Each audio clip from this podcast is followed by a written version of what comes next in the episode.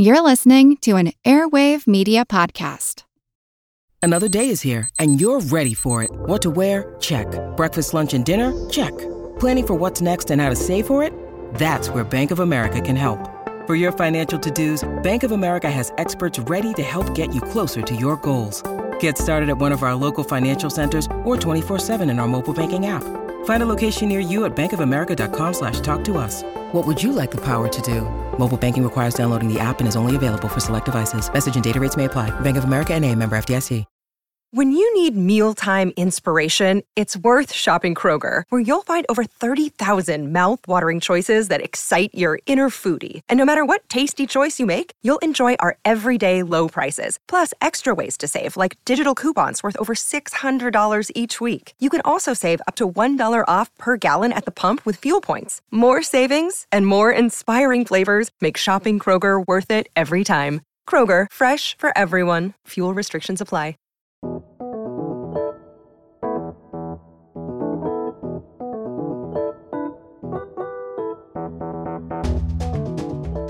Two iconic symbols of ancient Egypt continue to fascinate us the massive 4,500 year old Giza pyramids, wonders of the ancient world, still dominating the desert west of Cairo, and the gold mummy mask and coffin of the boy king Tutankhamun. As we mark the 100 year anniversary of the discovery of King Tut's tomb, we're prompted to reflect on why ancient Egypt still captivates us. This is our human history. This is our shared past. This is the bits and pieces that make us who we are today. I'm Seth Shostak, and this is Big Picture Science from the SETI Institute. I'm Molly Bentley. In this episode, our enduring interest in ancient Egypt and what remains to be discovered. Are there secrets still wrapped up in mummies? Are there rooms in the tombs that have eluded archaeologists' eyes? Find out how modern instruments might answer these questions to provide insights into an ancient civilization. This episode is Tomb with a View.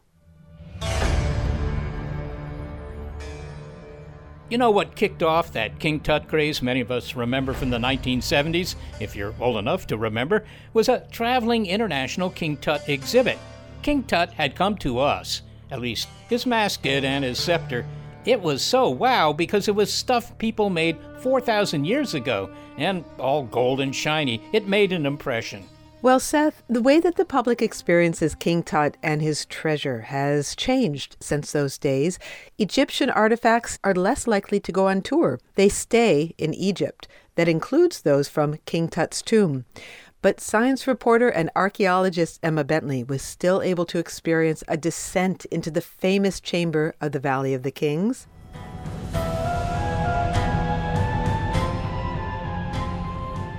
And she gives us a quick tour of National Geographic's traveling virtual exhibit, Beyond King Tut, the immersive experience, where visitors can see the eye popping archaeological discovery that captivated the world a hundred years ago. I'm just coming into the National Geographic Museum in Washington, D.C., where the Beyond King Tut exhibition has opened.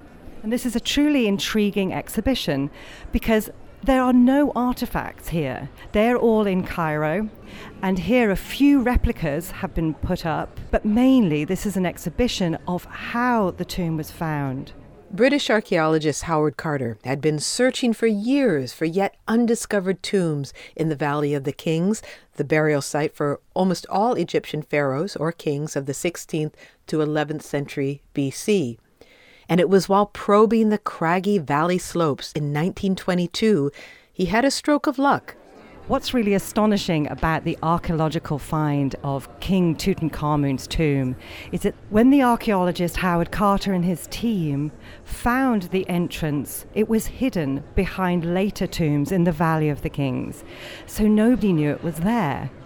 But Howard Carter suspected it was there. In fact, he was nearly certain that the tomb for the little known king Tutankhamun was somewhere in the valley. So, in a final last field season, before his frustrated patron, Lord Carnarvon, pulled support after years of fruitless effort, Howard Carter took one more stab at the slab of Egyptian rock. Over months of work, his team removed all the debris outside the tomb. And then one day the work suddenly stopped. Everyone was silent. The workers stared.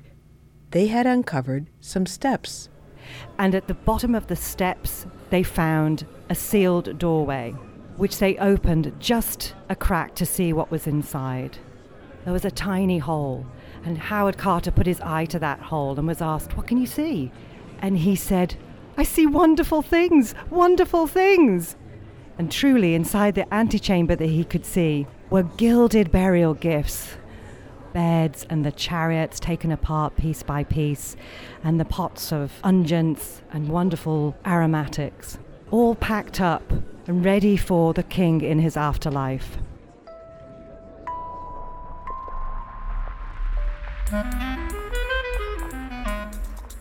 There were four rooms in the tomb. The first, the antechamber that Howard Carter and his team had looked into to begin with. But behind a walled up doorway was another chamber, the burial chamber. I'm just coming around the corner, and through a doorway here, recreated is the entrance into the burial chamber itself. And inside is a reconstruction of the gilded cabin in which the coffins of Tutankhamun were encased, one of them of solid gold. And this is what this exhibition does. There are no artifacts, those are in Cairo Museum, but it recreates the atmosphere of discovery.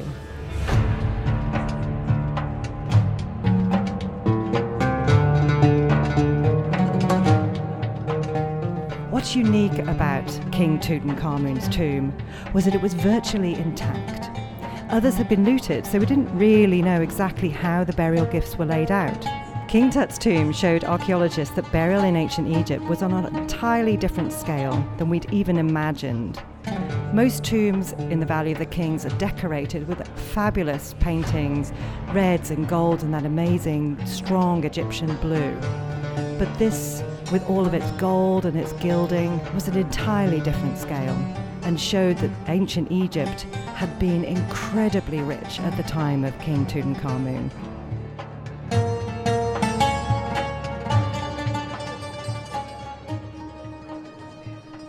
Well, that was truly a fabulous tour, Emma. I have to ask you know, there were hundreds of ancient Egyptian pharaohs, kings and queens. Thousands of mummies have been found. Why are we so fascinated by King Tutankhamun? A lot of it's got to do with the general level of that sophistication of the craft working in the tomb, the jewelry and the objects, the furniture, but really mainly to do with the bling. There was so much gold in that tomb, it was just astonishing. And already at this time of the discovery of Tut's tomb, Egyptologists thought they really did know about how um, the lavish lifestyles of the pharaohs were from all the tomb paintings that they'd already seen. But they weren't prepared to witness the opulence of this intact tomb. Uh, you just describe it as sort of bling. Give me an idea what the blingiest bling was in that crypt. it's difficult to put your finger on one object, Seth. I mean, this was a room just full of glittering surfaces. You've got all the semi precious stones, all the metals, richly carved objects, intricate uh, jewelry. It was just astonishing. And some of the best items, of course, were on the body itself. So once they've gone through the storage antechamber with its amazing gilded beds with heads of lions and their feet and the tails, even your bed has a tail. I want a bed with a tail. And they get into the burial chamber itself, which was essentially a wall of glittering gold. It was a gilded box, almost the size of the chamber itself. There is Tut's uh, mummy holding. Um, the crook and flail of uh, to show his status, and with an amazing necklace on, and also the the amazing mask, the solid gold mask. Can you give me any idea when Tutankhamun was, uh, you know, around? Absolutely. He was born about 1333 BC, and he was the last in the line of these 18th dynasty kings. So, all of his ancestors before had done amazing things, such as extending the geographical range of Egypt all the way up to the Euphrates in the north and down into uh, what's modern day Sudan in the south. And there they've got um, control, of course, of the gold mines and all the sub Saharan trade with exotic animals and wonderful woods. And that was part of how rich Tutankhamun became, and hence the richness of his tomb, really. So, if I understand this correctly, King Tut's importance to us was not his foreign policy or his domestic policy or the taxes he either raised or lowered or anything like that, but that he had the good fortune to be buried in the single burial crypt that wasn't disturbed until modern times when Howard Carter went in there. Absolutely, Seth. I mean, it's just almost pure luck. What did we actually learn about ancient Egypt that we didn't know by getting into Tutankhamun's crypt there? it really got across to us as archaeologists, I think, the the absolute importance of the afterlife for Egyptians. That the pharaoh really was the rich and, and lavishly um, decorated person that we'd seen in statues and on tomb walls, and and here was one encased, entombed in gold and richness. Now, what was the belief with respect to burial in ancient Egypt, obviously they mummified the, you know, the, the king, the pharaoh, uh, wrapped him up, as it were, and buried him with all this stuff. I mean, what was what was the idea? What was the cultural story behind doing this? It was really important for Egyptians to know about the afterlife, and the pharaoh was actually the um, interceding point between all Egyptians and their gods. But, you know, thousands of years before Tutankhamun even got to the throne, some of these rituals that they use in his burial were being developed um, by ancient Egyptians who hadn't even become civilized yet. You know, how they were buried with um, cups and with vases of unguents and with special slates for breaking down um, eye makeup on and all sorts of interesting things in their tombs and obviously rituals that go into their burial way, way, way before the pyramids even you know, just trying to understand the culture, Emma, that was prevalent at that time. The idea that there was an afterlife. That's not particularly novel. Many people, uh, you know, subscribe to that point of view even today. But the fact that the leader was going to be needing all the artifacts of his daily existence in the afterlife. That's certainly unusual. We don't do anything like that. And of course, building these giant monuments to to their leaders, that's also a little unusual. All ancient Egyptians had um, an interest in how the tombs were built for their leaders because the pharaoh was essentially a god. You asked about um, you know building the, the pyramids at the pyramids in Giza. There's a huge workman's village and cemetery, and in fact even a sort of another settlement that had grown up alongside the workman's settlement, where we can see how you know who was there building the pyramids, and you know it took about ten thousand people to build those pyramids, so it's a huge settlement and a huge cemetery. They they were not slaves, by the way, right? No, I mean, they were, were not. Paid, they were paid for their work. They were paid, and in fact, they were paid hugely. We found masses of animal bones. There's cattle, sheep and uh, goats as well. So they they know that. I mean, we know that basically there was four thousand pounds of meat provided per day for this community. I mean, you know, Egypt is this country where there's a, at least ancient Egypt, there was a lot to do in the spring. You had to plant the crops. There was a lot to do in the fall. You had to harvest the crops. But for the rest of the year, you know, you're sort of sitting around. And uh, so maybe these public works projects were to keep everybody happy when they weren't doing their jobs. Could be, Seth. I mean, one of the main things about Egypt that we don't see today, modern Egypt isn't quite the same in one big respect, and that's the River Nile. So, up until the sort of 50 and the sort of 1930s and then again in the 60s that was when the big dams were built across the river nile upstream um, right on the border between modern sudan and egypt itself before then every year the Nile would flood, and the flooding comes down um, in about June time. So it would just basically flood out all the fields, bring this wonderful fertile soil down with it, and that's what built essentially the ancient Egyptian civilization was this amazing fertility of the ground. So these people weren't sitting around doing nothing during the summer. They just literally couldn't get to their fields. So, Seth, I know you're a really big fan of ancient Egypt. What would you say your favorite aspects are? Well, I, that's hard to say, I must say, but I am a fan. When people ask me, you know, well, you've traveled a lot, what would you recommend uh, as a destination for my own travels? I almost always say Egypt. Egypt is the most interesting place.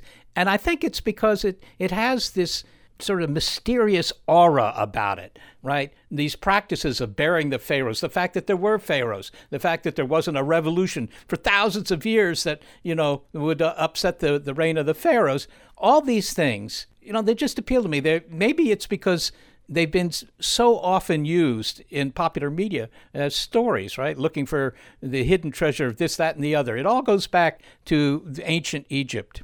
That's true. And the, the curses of the mummy. And it's a fabulous place to visit as well.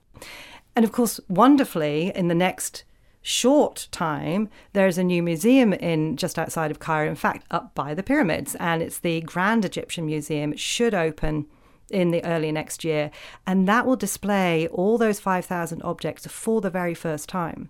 They've never been in the same place. Some of them have been in store since they were removed from the tomb. There's a huge amount of conservation at the Grand Egyptian Museum that's been taking place over the last 10 years. So it's going to be fabulous to see everything back together again.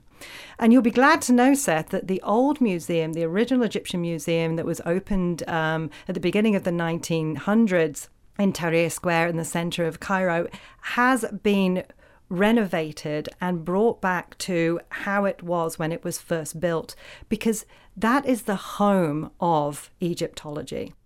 Emma Bentley, thanks so very much for speaking with us. Thank you so much for having me, Seth. Emma Bentley is a postgraduate student in archaeology and ancient worlds at the University of Edinburgh in the UK. She is also an occasional reporter for this program.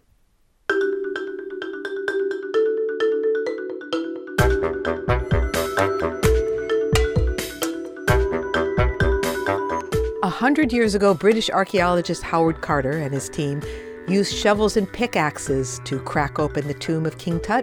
How can modern tools uncover the secrets of Egypt without disturbing a single stone? We've mapped over 800 of these tombs, and there are about another 1,200 or so that we have left to, to map just at this one site alone. So that's thousands of tombs and many, many other sites in Egypt.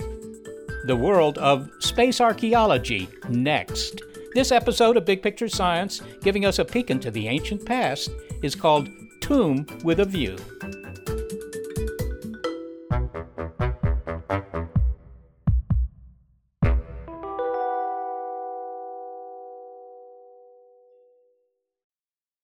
From the latest in artificial intelligence to new apps and business upgrades, the tech industry is always changing and growing. So keep up with the Daily Crunch podcast from TechCrunch. With new episodes released nearly every day, the Daily Crunch gives you a brief overview of the biggest tech headlines, and it's all delivered in around five minutes or less, so you can easily hear about the latest updates while trying some of those updates for yourself. Listen to the Daily Crunch now, wherever you get your podcasts. That's the Daily Crunch, wherever you get your podcasts.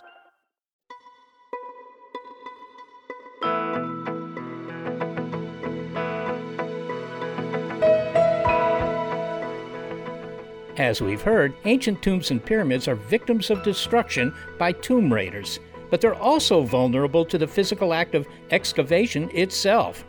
But now a suite of high tech instruments is helping us access the ancient world by providing non invasive ways of doing archaeology, at least during an initial survey, that will tell us what remains remain to be discovered. Does that mean that archaeology work boots and brushes are no longer needed on the ground? Sarah Parcak is a space archaeologist who uses satellites to detect ancient cities, tombs, and temples, and she gives us the big picture of doing archaeology from the biggest vista possible space. What I do is I start from on high and then I delve into uh, stuff on the ground. So my work deals with using diverse satellites and aerial imagery um, sometimes taken from drones, sometimes taken from airplanes, to map where specific sites are or where there are features on sites, and we then go and excavate them or explore them or dig them up. So you're checking out, or I should say, looking for archaeological spots of interest from space using satellites. Now, are these satellites uh, you know, making imagery at visible wavelengths? I mean, are they simply making photos of the ground of the type that our cameras do? So the imagery that we use covers a sort of a diverse range of the light spectrum. Of course, we can see visibly, but it goes beyond into the near, middle, far infrared, thermal infrared, uh, and of course microwave parts. And different satellites get different information from different parts of the light spectrum. So we get to pick and choose whether the satellites come from whether it's NASA, whether it's a commercial satellite. So it just depends on what imagery we're using. So you basically order the imagery, right? I mean, you don't build satellites. You just, you know, say, look, I'd like imagery of this area of Egypt, and they send it to you?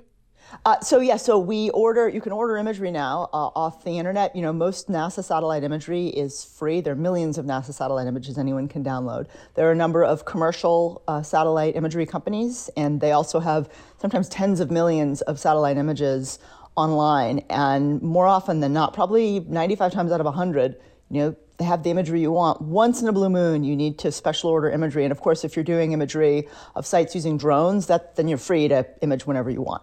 Are you free to use drones? I mean, does the government of Egypt allow you to fly the drones wherever you want? No. So in, in Egypt, um, archaeologists are not allowed to bring their own drones. If you're working with a, a TV company, sometimes a TV company can come in and um, get aerial imagery. Um, but generally speaking, you know, it's, it's illegal to use drones. But in other parts of the world, you know, those rules and regulations don't apply. You can easily bring in drones and do whatever work you need doing. Well, explain to me how you can find things with satellites that you couldn't find by just looking at, say, aerial photographs made with air- aircraft. I mean, there are lots of aerial reconnaissance available.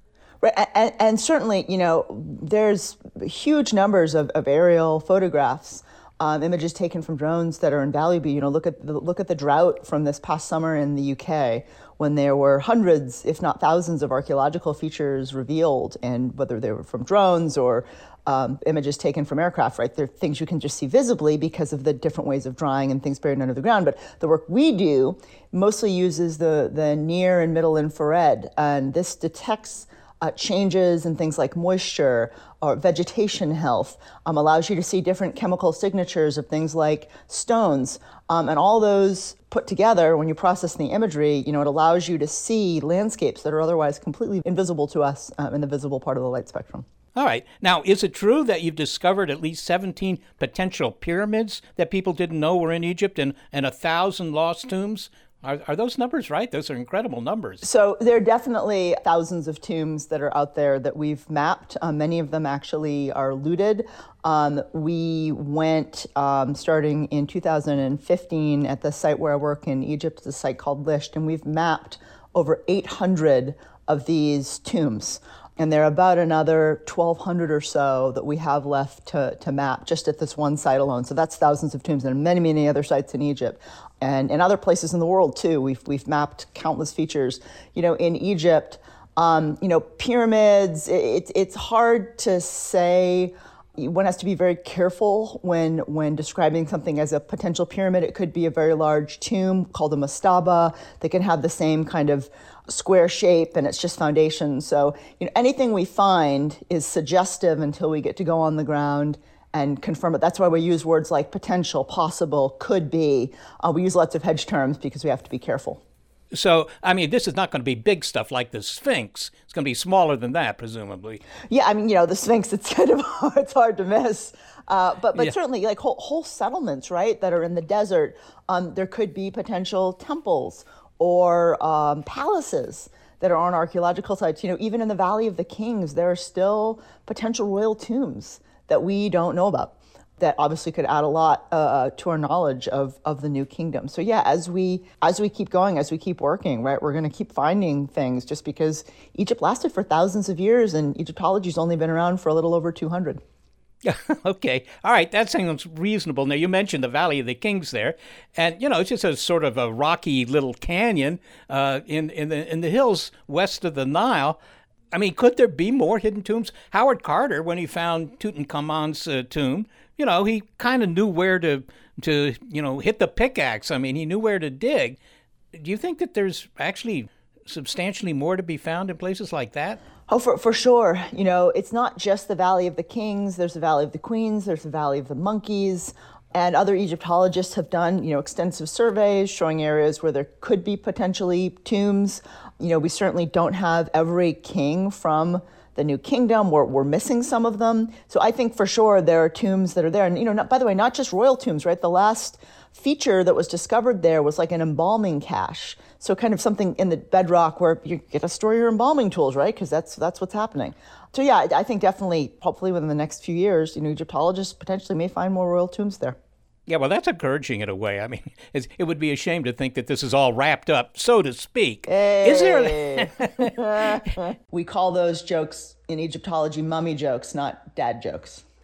Well, well, finally, Sarah, is is there a limit to how far back you can go with this technique of using the satellites? I mean, obviously, thousands of years is possible in desert terrain, uh, and maybe tens of thousands of years old if there was any stuff.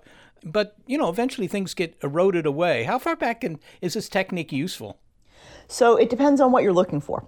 So, you know, obviously going back to say, you know, 100,000 years ago or more, right, when we were just starting to leave Africa and go into Arabia or, you know, through North Africa, um, you know, it's not like we're, we're leaving large structures uh, that can be found even in the desert. So at that point in time, right, you have to think, okay, what would we leave behind? We'd leave behind tools and animal bones. And we would probably be living in places like caves. So, in instances where you don't have remains, where it's much more ephemeral, right, you're looking for the water sources, you're looking for the lakes, you're looking for the old river courses. You find those, and then you can map these other smaller scatters of, of um, lithics of bones. So, you just have to think kind of there, then, then it's more like environmental reconstruction and where could potential sites be. Sarah Parcak is an archaeologist and Egyptologist at the University of Alabama, Birmingham, who has used satellite imagery to identify potential archaeological sites in Egypt. She is also the author of Archaeology from Space How the Future Shapes Our Past. Well, there's another way that space is helping us to learn more about ancient Egypt, and it relies on modern physics. I'm Richard Kouzes. I'm a nuclear physicist emeritus at Pacific Northwest National Laboratory. 1,200 years before King Tut was buried in a tomb cut into the hillside in the Valley of the Kings, the pharaohs had their own man made mountains, pyramids. Physicists are interested in those famous pyramids just west of the city of Cairo. The Great Pyramid is made up of about 2 million sandstone blocks, but it's not an entirely solid structure. For example, there's a narrow passageway to a burial chamber, and maybe there's more. Physicist Richard Kouzes is among those taking advantage of subatomic particles that come from space to try to find undiscovered rooms or passages in these massive pyramids. Well, these are particles that are produced when cosmic rays impinge upon Earth's atmosphere, and they're called muons. They rain down on us all the time, but don't worry, they're going through your body right now. They're totally harmless. But these muons that are produced in the upper atmosphere manage to come down to the surface of the Earth, and they are highly penetrating they can penetrate through the rock that makes up the pyramids. And so, like the satellite imagery that Sarah Parcak is using, particle physics has become a modern tool of archaeology. It allows you to make a measurement without disturbing the archaeology in any way. Uh, it has a limitation in that it takes a long time. Among the particles that collide with Earth, the muons are special. Other particles, like protons, are stopped in the upper atmosphere. Electrons are also stopped in the atmosphere, gamma rays are stopped in the atmosphere. Most neutrons are stopped in the atmosphere, or those that make it to Earth can't penetrate through the pyramid. So, muons happen to be the one particle produced in cosmic ray showers that can actually penetrate through the pyramids in fairly large numbers. Okay, so what you're saying then, Richard, is that you know we're using the universe to supply the particles to make essentially an X-ray of these pyramids. That's right. Yeah, the, it's a good analogy to say that it's like an X ray machine. Okay. Uh, of course, X rays are photons, but yes, it's analogous. Well, Seth, if the muons are going through things, if they can travel through stone, for example, how is it that they can detect objects or structures the way that an X ray does? Yeah, well, uh, it's because, yes, they go through stone, but they are, you know, kind of impeded by stone a little bit. It's like x rays. X rays can go through everything, but they have a harder time going through bones or teeth or stuff like that. And that's what allows you to make a photo of, uh, you know, your insides. So the muons are raining down on the pyramids, and mostly they just go right through, but not all of them go right through because the stone does deflect some of them, except when there's a, a void inside, an empty spot, a chamber, and then there's less deflection. So you see that in the picture. And there are a couple of different ways of detecting the muons, but one approach is just to use a piece of photographic film. Exactly. In fact, in the measurements that were done on the large pyramid recently, the Japanese team actually did use photographic film as their detector. They put layers of photographic film down and detected the muons that way. The detectors are placed inside the pyramid, I, I suppose? Inside the pyramid, yes, into the accessible rooms at the bottom of the pyramid. That's where they place their detectors in several different locations. So essentially, the scientists are making a time exposure like you do in photography. Yes, but the resolution is not high because you're limited by the number of muons in the muon producing machine of the cosmos. And there's not much you can do about cranking that up. you don't have the right connections up there, huh? I see. Well, Seth, did they find anything? Yeah, it was in the Great Pyramid, notable for containing the tomb of the pharaoh Khufu. They identified a large room that appeared to be about halfway up inside the pyramid above the known rooms and this was an unknown cavity, so it's not known what's in that cavity, but there appears to be a large unknown cavity there. When you say large, I mean you mean the size of my living room, or do you mean the size of a bread box, or, or a truck, or what's large? Yeah, more more like several rooms, like living room size spaces. These are large spaces, similar to the ones where the tomb was discovered previously. Is this technique that allows you to find these, if you will, hidden spaces in the pyramid, does it have enough resolution? In other words, can it see, find enough detail to see if there's anything in the rooms? In general, no. The reason is that you have to absorb these muons. You have to scatter the muons or absorb them in order to show a difference, just like an X ray. An X ray sees bones because the bones absorb more of the X rays than do skin. Same thing for a pyramid. The empty room doesn't absorb X rays, or in this case, muons uh, whereas the stone does. So you're looking for voids in your image, but it doesn't. You know, you can't see wood, for example, or soft materials easily. Seth, have they determined whether the void is uh, connected to the room that's containing the pharaoh's sarcophagus? Well, it doesn't seem to be, but that raises a mystery. What was the function of those voids? Why were they built into the pyramid? You know, we don't know anything about them. There's no record that I'm aware of that talks about them.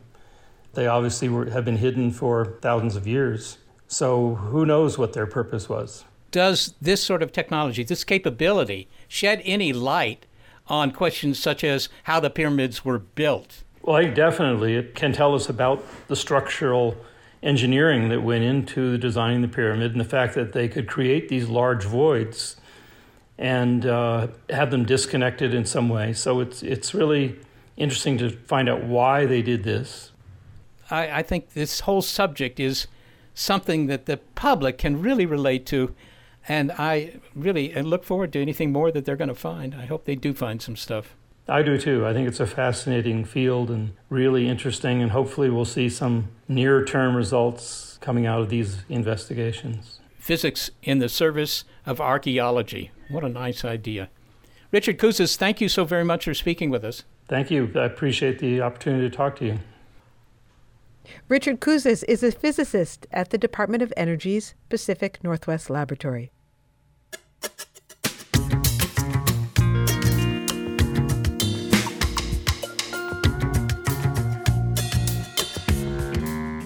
Next, what big questions in Egyptology remain, but also the latest science on how to make a mummy. They all keep their hearts because the heart is supposed to be where your soul resides, so you need it for your reanimation in the afterlife. King Tut wasn't the only one to get a good rap in ancient Egypt. The Egyptians mummified countless animals as well. This episode of Big Picture Science is Tomb with a View.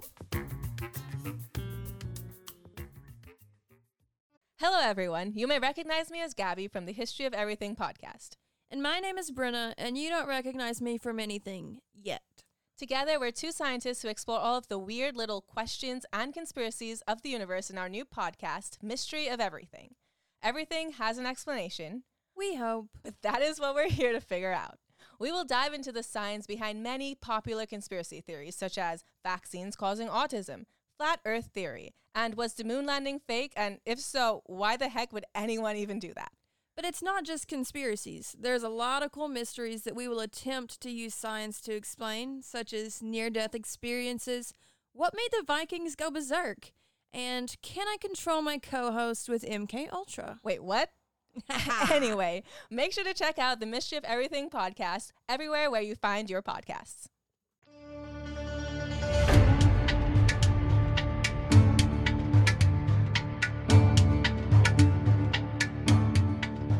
Dr. Salima Ikram is one of the foremost Egypt archaeologists. She joins us now from the American University in Cairo, where she is a professor of Egyptology. She offers her thoughts about the question we asked at the top of the show why do we continue to be fascinated with ancient Egypt? But first, no discussion on the anniversary of the discovery of King Tut's tomb would be complete without wrapping our minds around one of the most intriguing practices of ancient Egypt.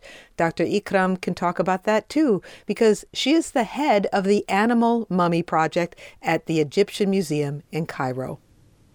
I think it probably would be easier to give you a list of the ones they didn't mummify because they mummified things from teeny weeny shrews to scarab beetles to enormous, you know, 25 foot long crocodiles and lions. We have a couple of lions, not a huge number, but cats and dogs, cows, bulls, monkeys, baboons, and snakes. So you can see that there's rather a large corpus of what was mummified you mentioned dogs, but thousands of dogs, right? No, no, millions and millions. millions, goodness. And recently, in the last couple of years, a pair of rare mummified lions were discovered. I believe they were cubs.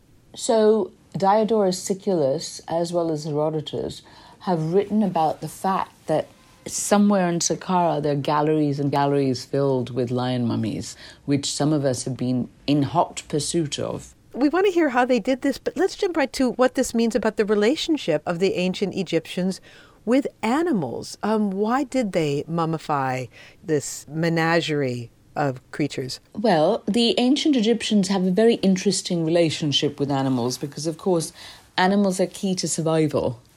And also for the Egyptians, animals were sort of intermediaries with the gods because they were neither quite human, they weren't also living in a divine sphere, but they seemed to be able to communicate with nature and understand nature, which is the land of the gods, really, how things happen, what happens, what doesn't happen, completely.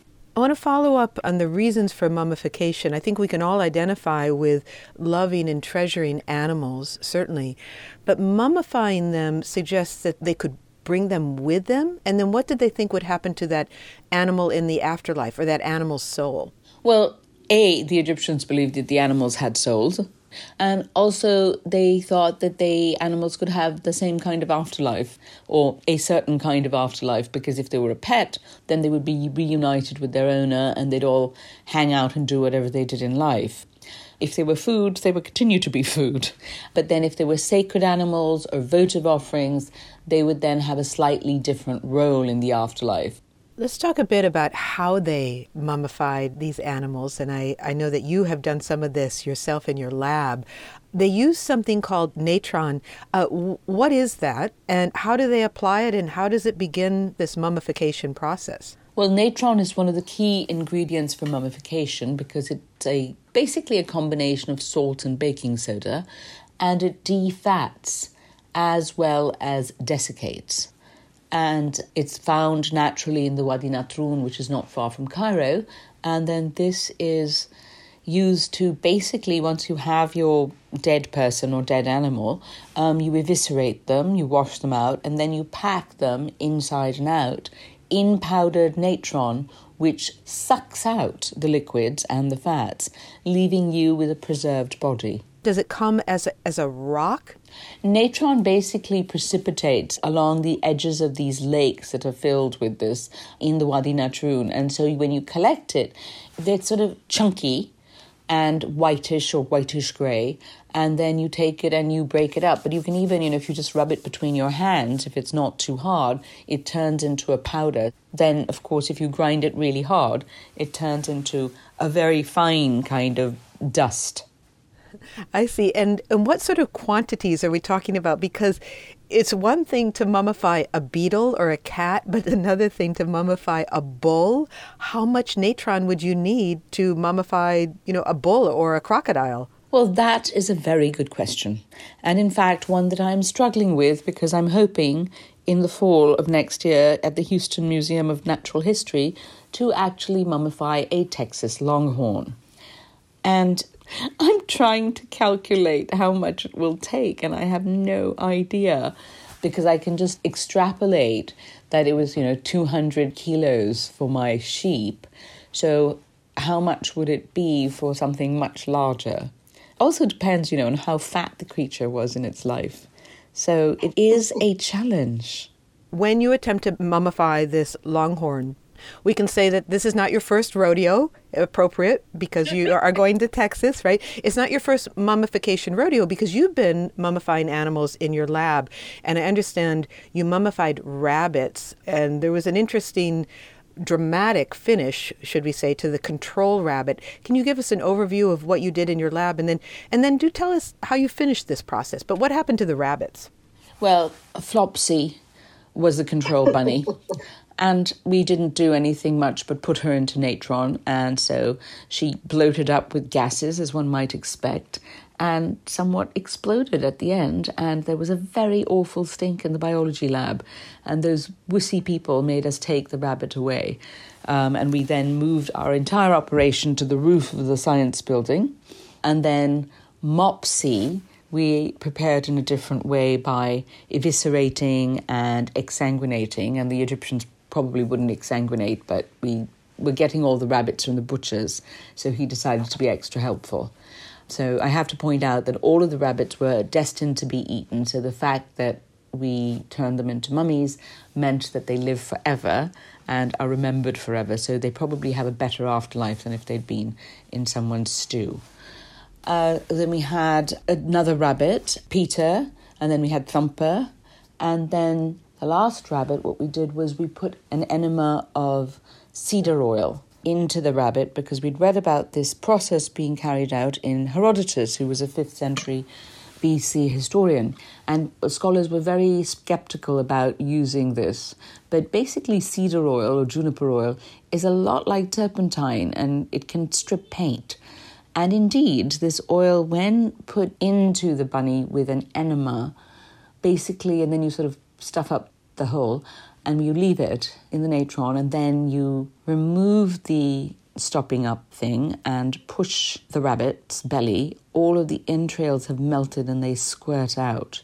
So I can safely say that the cedar oiled enema way of mummification is entirely possible and can be very successful. Well, Salima, if you are taking out the water and you're taking out the blood, in the case of at least humans, you're taking out the organs, take out the organs and the brain. Okay, with animal mummies, it's basically identical to what is done with best quality human mummies, except you don't take out the brain because most of the brains in the animals are so small that they're not really going to putrefy or nothing's going to happen, so they just leave those in. Then what is it that you are preserving? So the mummification, the whole process of desiccation and defatting, gives you the bones, the tendons, all of those kinds of things, some of the flesh, and the skin and hair and scales or feathers, depending on what you are. Mm-hmm. And that's enough to carry the the animals into the afterlife. Yes, and they all keep their hearts because the heart is supposed to be where your soul resides, so you need it for your reanimation in the afterlife. There's a fascination with mummies, and in the Western world, we use words like exotic or odd or weird to describe them. But it strikes me that these are words that convey our lapse in reflecting on our own cultural rites that serve similar purposes. In other words, we, we look for ways to distance ourselves from other civilizations when we actually may have a lot more in common that we're not identifying. I think, uh, Molly, that people who are religious do see the similarities much more than people who are not. And in terms of weirdness, I mean, think of the Victorians they would do their best to almost, you know, some kind of preservation. But even while people were busy putrefying, they'd be having family portraits taken with them. And their albums full in the Victorian era of people with their families, and you have to try and spot who's dead. I've seen those photos. They are really um, unsettling. Yes. Yes, exactly. So, I mean, I think it's quite interesting um, to see the variations that there are around the world and through time with how people interact with their dead. And I think now a lot of people in urban places in the West, in particular, like to distance themselves from death. The whole culture is about being young and beautiful, and uh, the idea of death is anathema. Whereas in other cultures, and generally in earlier times, people recognized that death was part of life and you're part of a bigger picture. And so it was more assimilated into everyone's existence. You lead the Animal Mummy Project, but you know you're involved in so many projects and, and, and an expert in so many areas of Egyptology. Can you give us an idea of what some of the um, big picture questions are that remain? Well, I think that there are lots of questions that we will have from now until forever. Anything having to do with religion, I don't think we'll ever have a clear idea of. Um, we are getting increasingly more data to understand daily life, you know, things where did people eat, what did they eat, where did they sleep, bathrooms, kitchens. Um, things like that, family structure, kinship structure, relationships. Um, the role of the king. I mean, questions about how much power did the king really have? I still don't know completely how Egyptians were mummified or the animals were mummified because I don't have all of the ingredients and I don't have all the steps, which is why I keep carrying out experiments. How did people bring huge logs from of cedar trees from Lebanon to Egypt? Was it always on boats? Did it come over land? Um, bits of history how much power did Tutankhamun really have? And where are all the missing kings and queens of Egypt buried? And is it appropriate to ask the question? We refer to ancient Egypt as ancient Egypt, of course, because it was 3,000 or 4,500 years ago. Do modern Egyptians or Egyptians today feel a connection to that history, or does it just feel like ancient history to them? I guess another Another way of putting this is why is it important to study ancient civilizations? Well, those are two questions. And I think that the modern Egyptians, some of them feel a kinship with their ancestors, but it depends on the individual, so one can't really speak for the entire population. I think some people feel more connected to the ancient pharaonic past than others. And why do we study the past? Why does anyone study history? Why do you care about the American Revolution or 1066 or um, the French Revolution or anything? This is our human history. This is our shared past. This is how the bits and pieces that make us who we are today, not just as people, but our ideas, our ideologies, the world around us, the political constructs, our art, our literature, our music. And much of it is a shared history because we try to think you think of you know ancient egypt ancient mesopotamia ancient greece or rome. But in fact all of these cultures were interconnected. And in their time they realized the interconnections and the exchanges of ideas and technologies that occurred. So really we are a product of our past and it would be a shame to lose our understanding of that. And also, there's so much beauty in it that I think that to ignore it is also silly and wasteful. And remember, they were just people who had the same hopes, fears, aspirations as we do today. Salima Ikram, thank you so much for joining us. What a lovely conversation.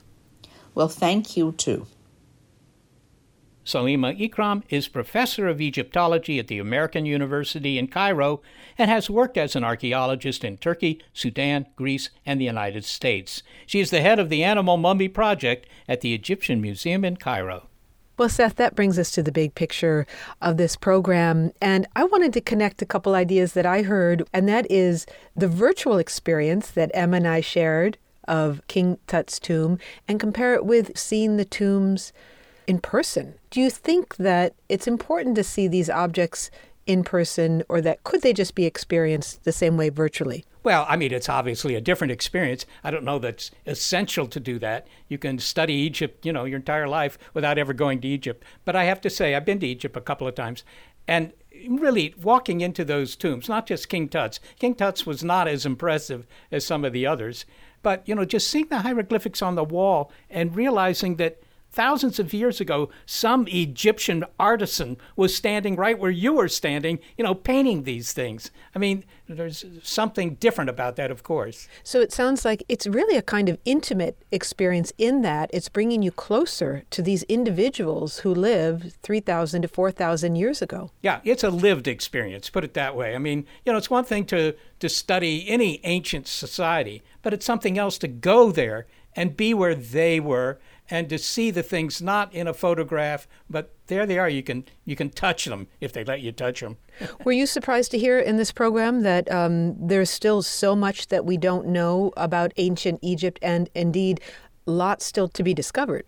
Yeah, no, that is interesting. I mean, uh, the comment by Dr. Parcak that there were hundreds of pyramids that we had not yet investigated, presumably smaller ones, but still, that there is so much that hasn't been studied in ancient Egypt. On the one hand, I just find that exciting, honestly. I mean, you know, it's it's the the lure of the ancient societies. And as I've uh, told you, Molly, and also our listeners, I think of all the places I've visited, none has been as impressive as Egypt. Yeah, and, and to map the interior, the pyramids, I mean, the whole muon story, you know, these non invasive, if you will, technologies. Indeed. I mean, because in the time of Howard Carter, 100 years ago, he, he couldn't have envisioned this kind of uh, uh, reconnaissance that you can do without having to chip away the rock and find a path on the inside of that tomb. It's, it's, it's amazing.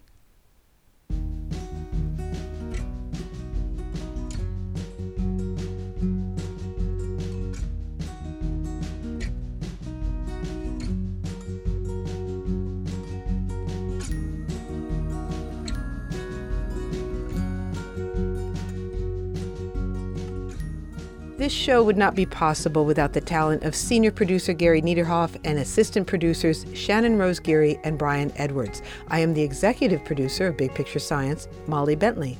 Thanks also to financial support from NASA.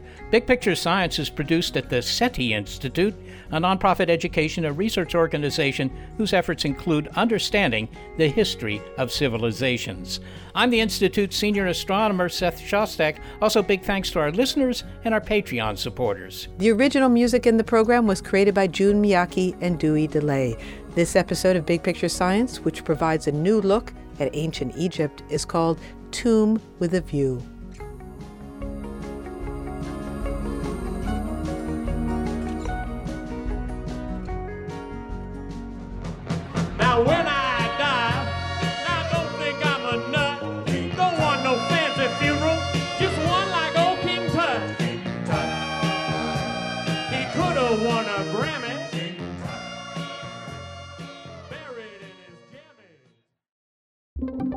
Ready to geek out. The Wired Science Podcast explores all the latest and greatest in science everything from strange diseases and biological breakthroughs to interesting tech and mysteries in outer space. Listen to Wired Science today, wherever you get your podcasts. That's Wired Science, wherever you get your podcasts. The world is constantly changing and transforming. Cut through some of the noise with What's New with Wired, a podcast that goes in depth on the latest news and technology and culture. Their award winning journalism will help you make sense of what's happening in the world. Listen to What's New with Wired wherever you get your podcasts. That's What's New with Wired wherever you get your podcasts.